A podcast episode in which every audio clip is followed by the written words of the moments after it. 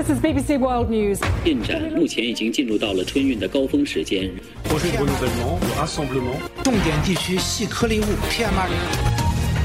뉴스 하이라이트 오늘은 글로벌 이슈 짚어보겠습니다. 전주현 외신캐스터 나와 계세요. 어서 오세요. 네, 안녕하세요. 네, 밤사이 들어온 소식부터 보겠습니다. 튀르키의 최대 도시 이스탄불의 번화가에서 폭발 사고가 발생했는데 지금 60여 명에 가까운 사상자 나왔다고요. 80여 명에 가까운 사상자까지 늘어났습니다. 어, 늘었어요, 네, 또. 네, 지금 네, 막 늘어났는데요. 현지 시간으로 13일 오후였습니다. 이스탄불 번화가인 베이올루 지역 안에 있는 이스티크랄 거리에서 원인이 밝혀지지 않은 폭발 사고가 발생했어요. 음. 최소 6명이 숨지고 81명이 부상을 입었습니다. 이 사고가 난 이스티크랄 거리는 관광객들이 많이 찾는 이스탄불 최대 번화가입니다. 어. 주요 대사관이 있고요. 호텔, 명품점, 음식점 이 많이 있고 이스탄불의 핵심 관광지 중에 하나인 탁심 광장으로 이어지는 정말 유동 인구가 많은 그런 장소였습니다. 우리로 치면 한 명동 정도 되겠네요. 그렇습니다. 지금 에르도안 트르키예 대통령이 이번 사건을 인구 밀집 지역에서 고의로 폭탄을 터뜨린 해- 테러 행위다라고 규정을 내렸습니다. 그리고 사고 수습과 배후 조사를 지시했는데요.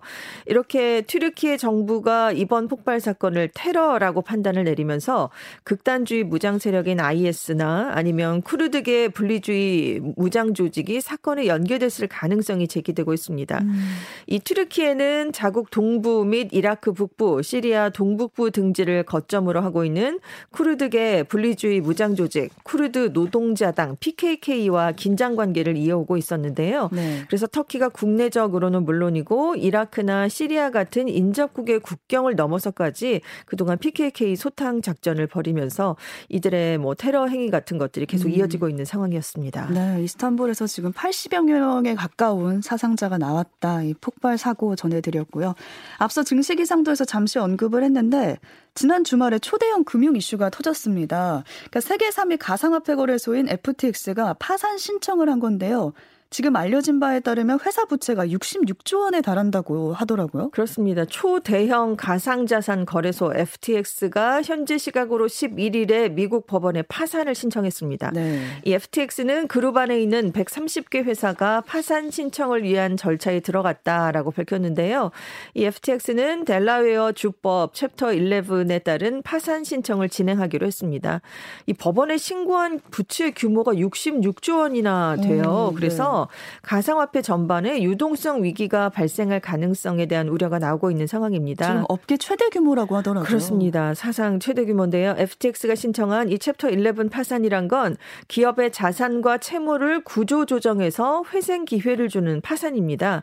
남은 자산을 채권자에게 분배하고 회사를 청산하는 챕터 7 파산과 다른데요. 그러니까 음. 우리나라의 법정 관리와 좀 비슷하다라고 생각하시면 될 것 같습니다. 네. 이에 따라서 코인계의 워런 버핏이다라고 불리던 30세 CEO 샘 뱅크먼 프리드가 물러났고요.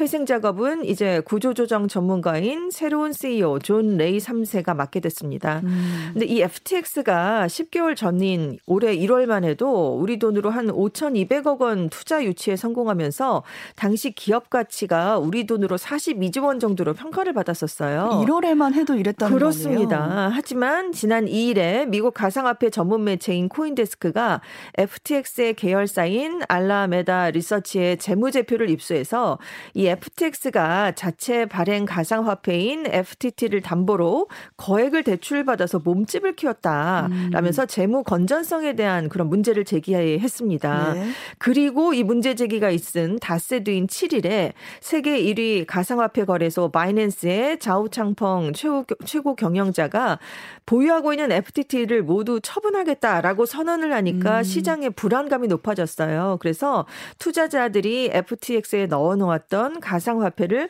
앞다퉈서 현금으로 인출하는 뱅크런 사태가 벌어지면서 이렇게까지 사태가 확산이 됐습니다. 네, 지금 문제는 FTX의 투자자들의 자금이 묶여 있다는 점인데 가상자산 출금 자체가 막힌 상태라고요. 그렇습니다. 지금 채권자가 10만 명이 넘는 것으로 파악이 되고 있어요. 아. 그래서 이렇게 FTX가 파산 신청을 하면서 기관 또 개인 투자자들의 피해가 상당할 것이다. 이런 우려가 나오고 있는데 요. 있는데요. 네. 일단 일본 소프트뱅크는 비전 펀드를 통해서 우리 돈으로 한 1,319억 원 가까이 투자를 한 것으로 전해졌고요. 음. 삼성전자 산하의 투자 자회사인 삼성넥스트도 작년에 우리 돈으로 5,540억 원 규모의 FTX 펀딩에 참여한 것으로 알려졌습니다. 네.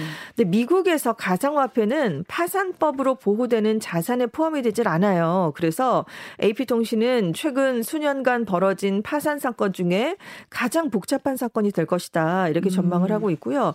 지난달 경우로 파악을 해봤을 때 국내 투자자들도 만 140명인 것으로 파악이 됐거든요. 어, 상당하네요. 그렇습니다. 그래서 업계 관계자는 국내 개인 투자자들의 손실이 불가피해 보인다 이런 전망을 내놨습니다. 네, 이런 와중에 해킹도 있었다고요? 네, 8,700억 원어치의 가상 자산이 사라졌어요. 그래서 어.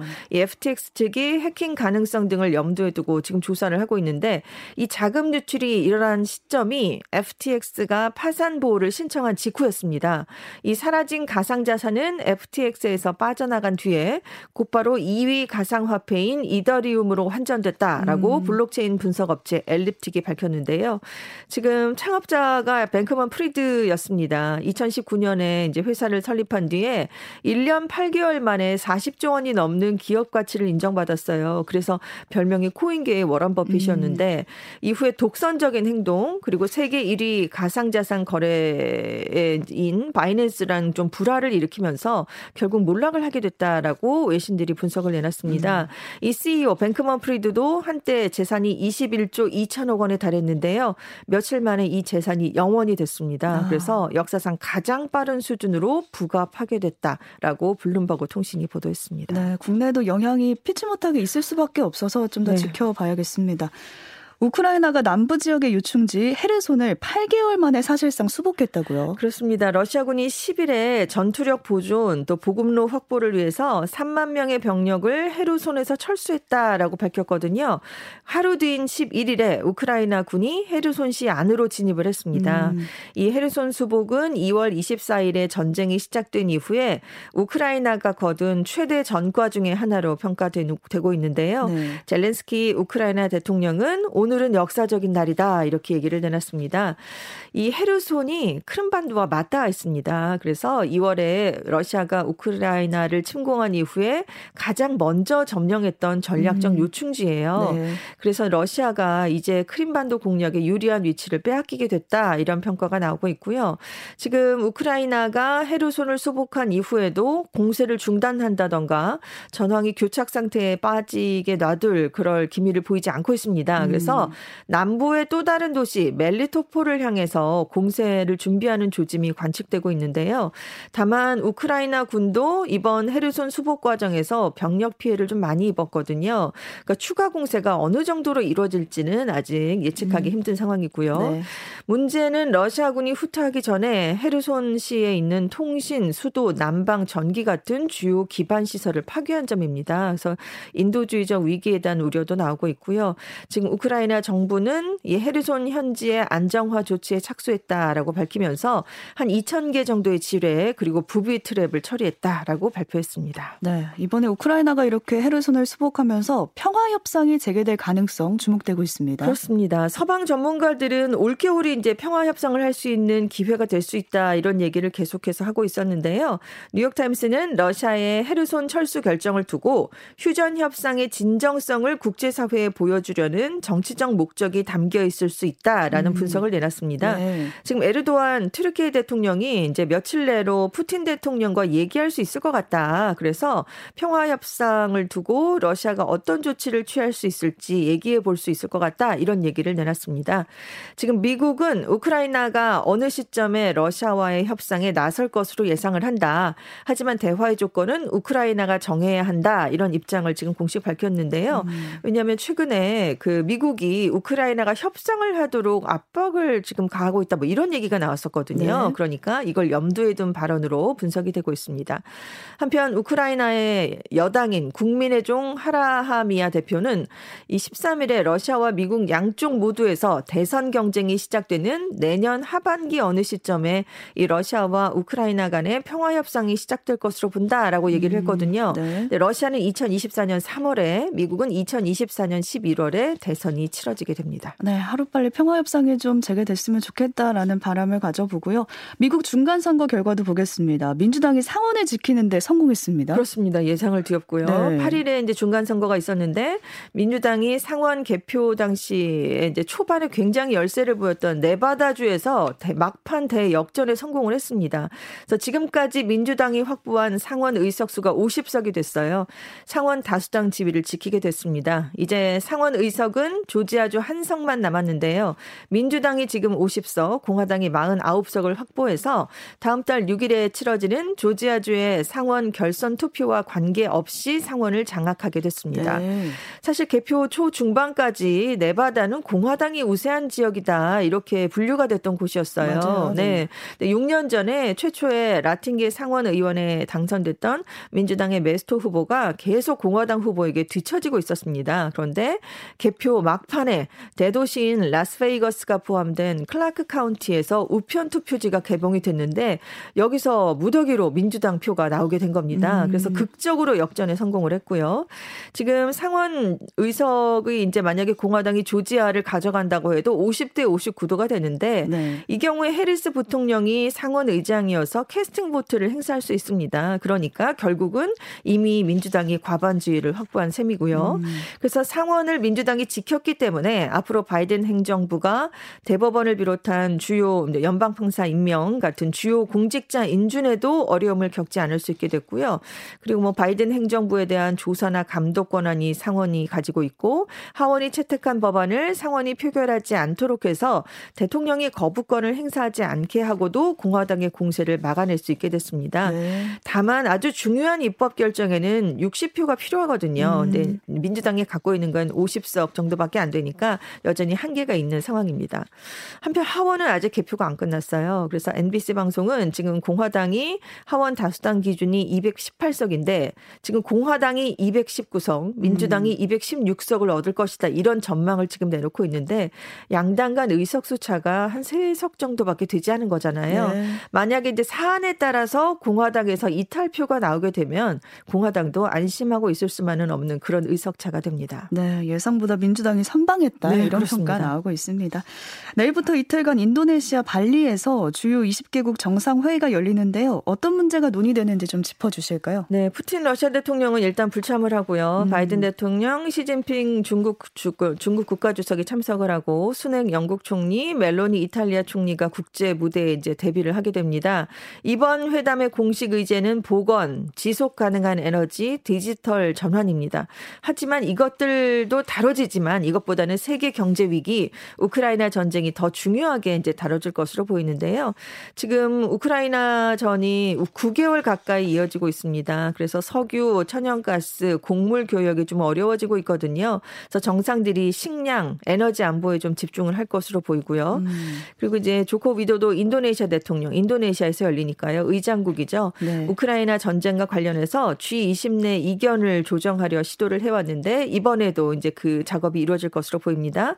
그래서 지금 푸틴 대통령이 불참을 하니까 지금 G20 회원국이 아니지만 우크라이나의 젤렌스키 대통령이 초청을 받았습니다. 그래서 화상으로 정상회의에 참석을 할 예정이고요. 음. 그래서 지금 러시아가 유엔의 흑해를 통해서 우크라이나 곡물 수출 합의를 연장하는데 과연 러시아가 동의를 해줄지 이게 지금 관건이 되고 있거든요. 그래서 지금 이번 G20 형 정상회의에서 이 문제가 좀 집중 다뤄질 것으로 보이고요.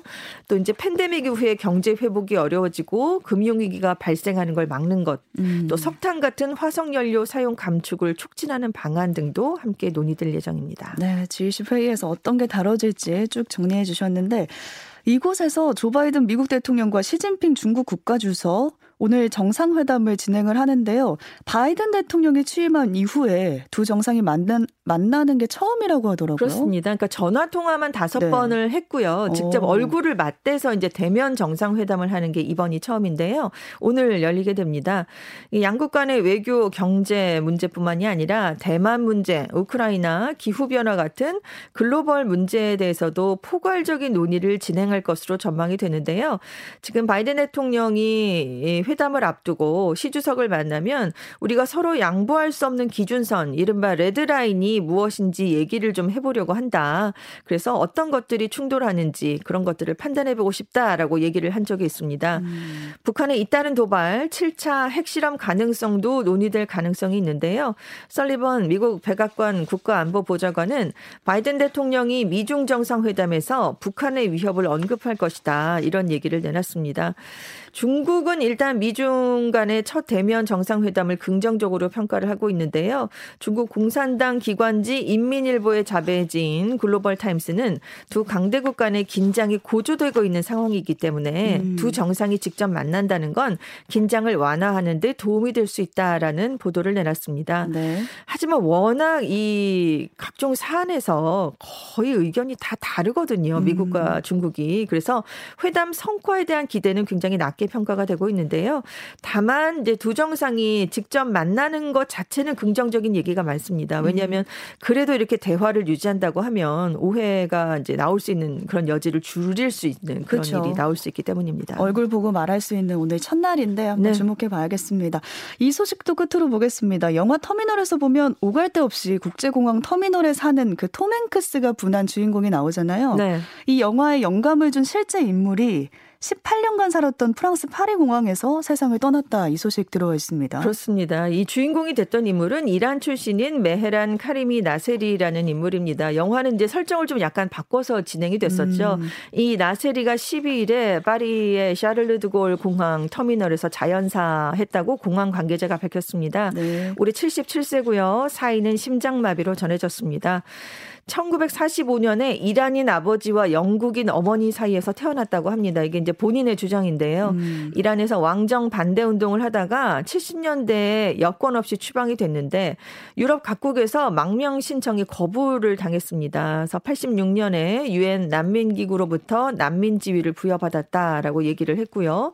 벨기에에 살다가 88년에 어머니가 사는 영국으로 가기 위해서 기차를 타고 파리에 도착을 했는데 기차역에서 난민 관련 서류가 들어있는 가방을 분실을 했다라고 어, 합니다. 어, 네. 그래서 어떻게 이제 공항 출국 심사는 무사 통과해서 영국 런던에 있는 히드로 공항까지 갔는데 거기에서 이제 난민 서류가 없으니까 입국이 불어돼서 다시 파리의 샤를르드골 공항으로 이송이 됐는데요. 음.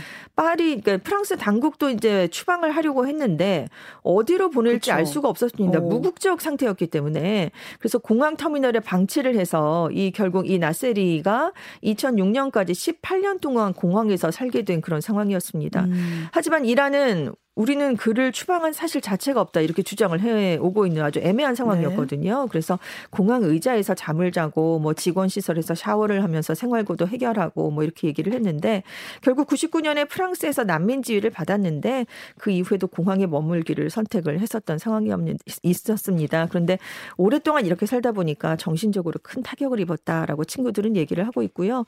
영화가 되면서 한 3억 3천만 원 정도를 받은 것으로 알려져 있어요. 영화사로부터. 음. 지금 사망 몇 주 전에 이제 다른 곳에 가 있다가 공항으로 다시 돌아왔는데 사망했으니까 살펴보니까 유류품에서 수백만 원 정도만 발견이 됐다고 합니다. 네, 오늘 이 소식까지 살펴보겠습니다. 전주현 캐스터와 함께했습니다. 고맙습니다. 네, 감사합니다.